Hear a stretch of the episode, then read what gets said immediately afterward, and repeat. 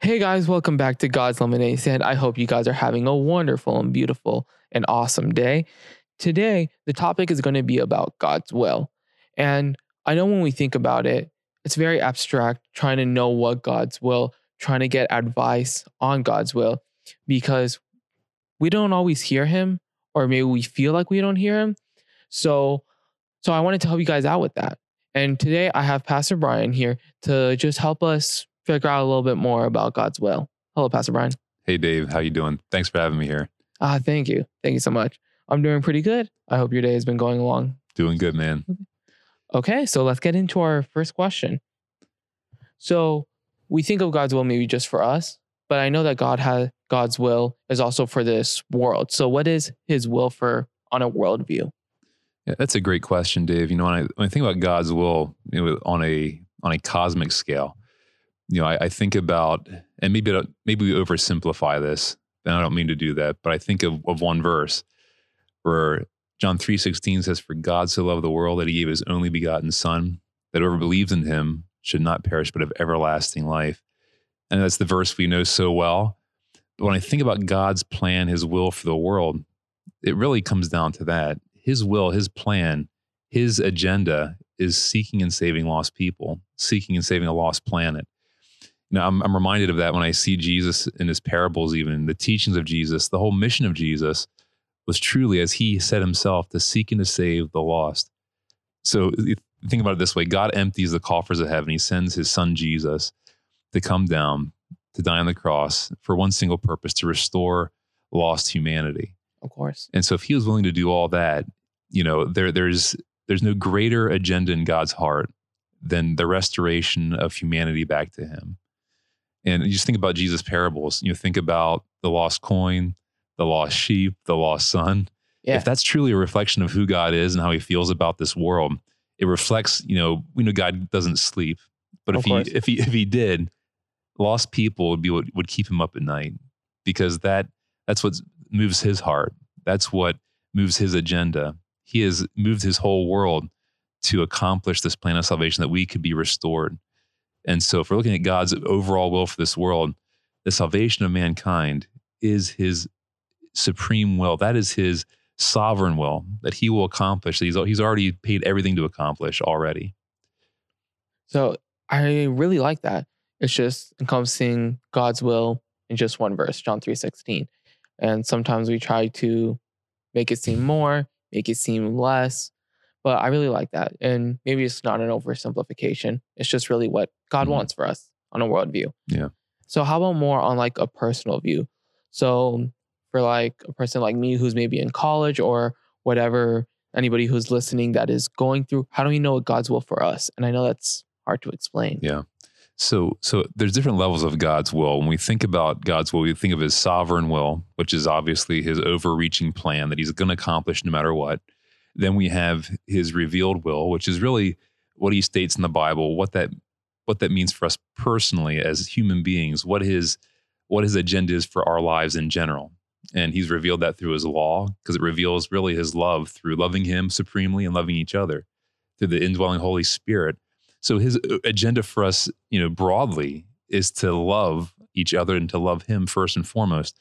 And then we say, okay, we we get that. We see his agenda up there. We see the second level, but but what about his individual will for us? That's where we fall into those two overreaching plans. Exactly. So, so we have his sovereign will, we have his broad will that's just general for every human being. Mm-hmm. But then we say, how do I fit in to that to those two different levels of God's will?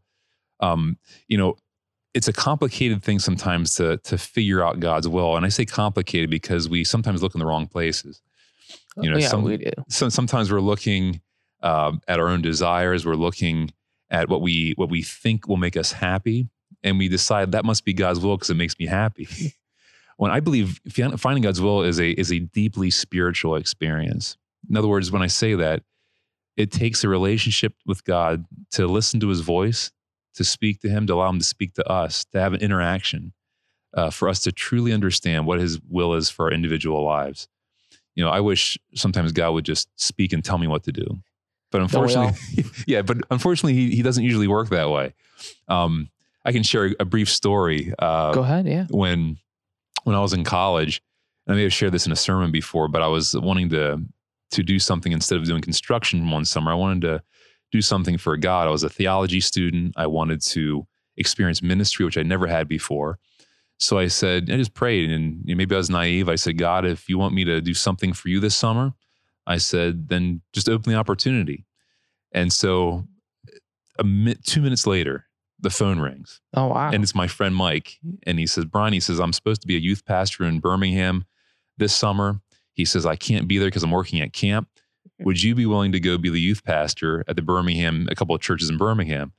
Well, that was one of those boom, lightning bolt moments where God says, This is what I want you to do. Exactly. There's yeah. no question. I prayed two minutes later. You, you, you don't you don't run for those answers, but you know, typically in my life, God has not worked in that way. And and I say that another story is really just my my journey in ministry to be a pastor is something I wasn't looking for or even asking, but you know, and it wasn't even a lightning bolt experience like that where I prayed and God sh- gave me a phone call or showed me uh, some miraculous way that He wanted me wanted me to be a pastor. But instead, it was a a impression that the Spirit gave me in my heart, and sometimes those impressions are are misread, and so I thought I was misreading it because I didn't feel I could ever be a pastor, and so what happened through that, and this is how God typically works in my life, and maybe for most of us, is that He might give us an impression, but then He asks us to trust Him and take some steps of faith in order to discover if that's truly His will. And when we do that, um, what I recognize through my experience is that there was never anything that told me directly, keep doing this, not a voice. But God used circumstances, He used people, and He used the Holy Spirit speaking to my heart through the journey to reaffirm that this is where He wanted me to be. And actually, sometimes it's looking back on the journey where we recognize where God's been leading us to be in the center of His will. Um, and that's really been the case for me in my life. It's been looking back and the affirmations of where he's led, where he's opened doors, where he's closed doors, that has really reminded me that I'm right where he, he he's called me to be. And, and, and, that's and that's reassuring. Even when things are not always go, going right in our lives, we we we look back on those things to strengthen us and to reassure us. Say, God, are you sure this is the right place, or are you sure this is the right thing? And then he says, No, no, just look back, see where I've been leading and moving, and he reaffirms that. I like that. So just making sure that I got it all right is we just have to develop a relationship with God. And for mm. everybody it's going to be different because we all have different circumstances. We all live live different lives, but he's going to show it to us in our own unique way. Yeah. We just have to develop that relationship. Absolutely, because his will for your life, Dave, and for everyone else, he has he has a specific plan and a good plan. And, you know, it's it's going to be different. We're like a kaleidoscope of of of God's love. You know, when I say that, we're we're we're so different in so many ways. Yet God's love for each one of us is in, individual, as if there is nobody else alive on this planet. And that's an amazing thought that He loves us that much. And just as individual as His love is, so is His plan for us, and how He how we fit in the broader picture. I wanted to say one other thing though about that plan. You know, no matter what God calls us to individually, um, I believe that within that plan of our individual lives, He always calls us as His children into ministry. you know, of course, maybe not to be a pastor, but his plan, his agenda for our lives is always part of his agenda. So, okay. so if God's plan and his passion and his overall sovereign will is to seek and save lost people, then if we're the body of Christ, in other words, if we're the church, as, as the church, we're called to the same thing. If we're out of, if we're not doing that, we're outside of his will. If anything of else course. takes higher priority, we're not following God's will. And it goes for our personal lives you know, as his disciples, we're called to go and make other disciples, no matter what field we're in, no matter what that individual plan is for our lives, we're always ministers for him. And so no matter what he calls us to, no matter what path, who he, who he calls us to marry or where he calls us to live, um, that plan is always in place. And so we can, we never need to worry or question God's love for us, his desire to be with us for eternity, but also his desire to use us uh, for ministry. And that's a powerful thing. And he empowers us.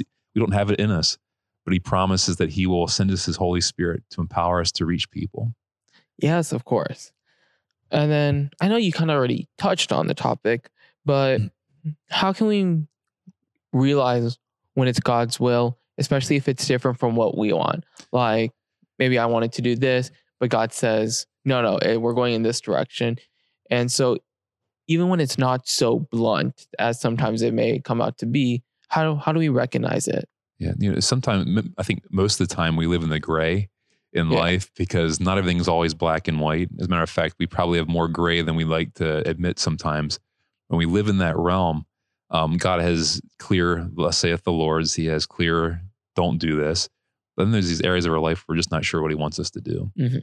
And so, you know, sometimes as we're going through a path and He asks us to, and we feel the impression to go, we continue going down a path until He leads us differently.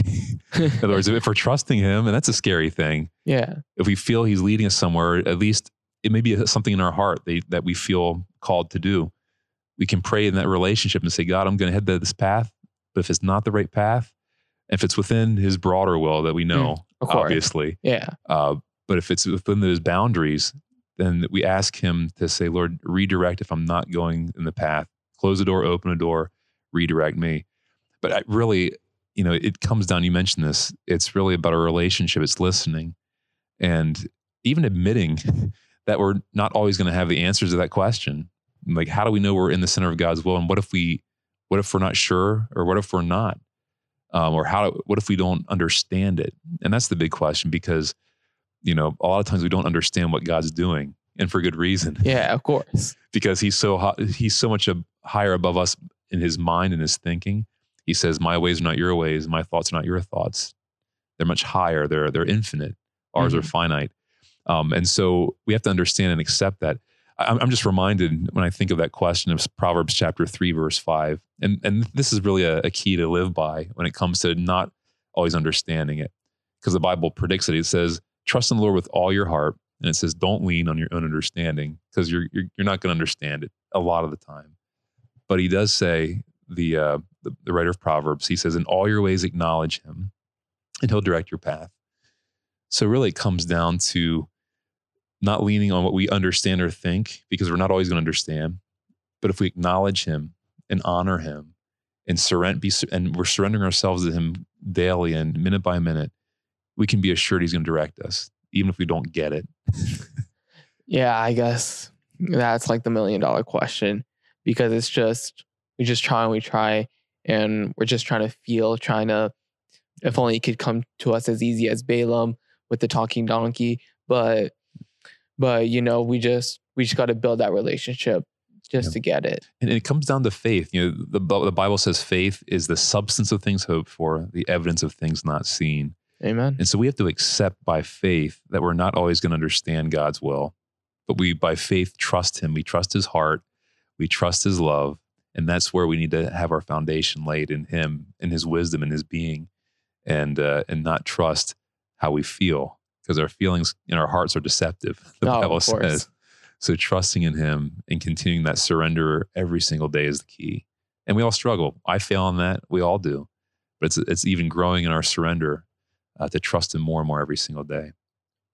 Well, thank you so much, Pastor Brian. And I hope you guys are just able to get maybe something of what we said here today, something that we can just help you out if you're in a dilemma, if you're just trying to decide where is God trying to take me. Just sit back, listen, and sometimes just go one way.